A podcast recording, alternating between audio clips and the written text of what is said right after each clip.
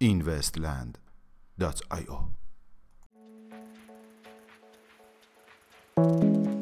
سلام. با اینوستیلی شنبه 11 خرداد ماه 1398 در خدمت شما هستیم. ارائه پروژه جدیدی در بلاکچین اتریوم توسط ایوای کمپانی حسابرسی ارنستن یانگ اخیرا نرم افزار متن‌باز خود را به نام Nightfall به منظور خصوصی سازی تراکنش ها در بلاکچین اتریوم در وبسایت GitHub ارائه داد.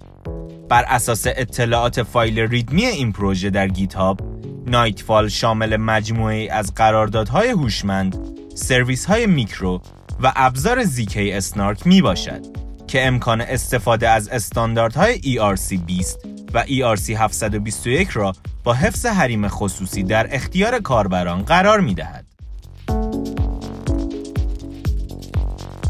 راه اندازی دوره کارشناسی ارشد بلاکچین در دانشگاهی در ایرلند به گزارش اداره سرمایه گذاری و نوآوری دولت ایرلند دانشگاه شهر دوبلین همکاری خود را با کمپانی تی اسکیل نت به منظور راه اندازی دوره اول کارشناسی ارشد بلاکچین آغاز نموده است. قابلیت دسترسی به stablecoin تتر در شبکه EOS بر اساس یک بیانیه مطبوعاتی پروژه بلاکچینی تتر اعلام کرد که زین پس stablecoin USDT در بلاکچین EOSIO قابل دسترس خواهد بود. دو تن از مدیران Coinbase با این کمپانی خداحافظی کردند.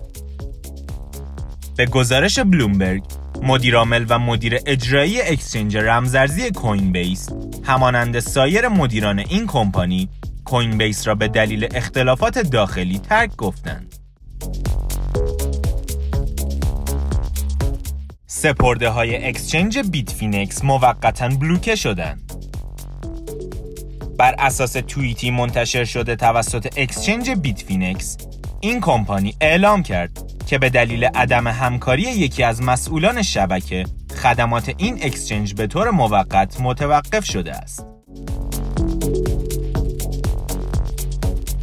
میانگین قیمت 24 ساعته بیت کوین 8507 دلار میانگین قیمت 24 ساعته اتریوم 265 دلار و 90 سنت و مارکت کپ کلی رمزارزها به حدود 271 میلیارد دلار رسید که نسبت به روز گذشته 8 میلیارد دلار کاهش یافته است. ممنون که امشب هم همراه ما بودید. تا فردا شب خدا نگهدار.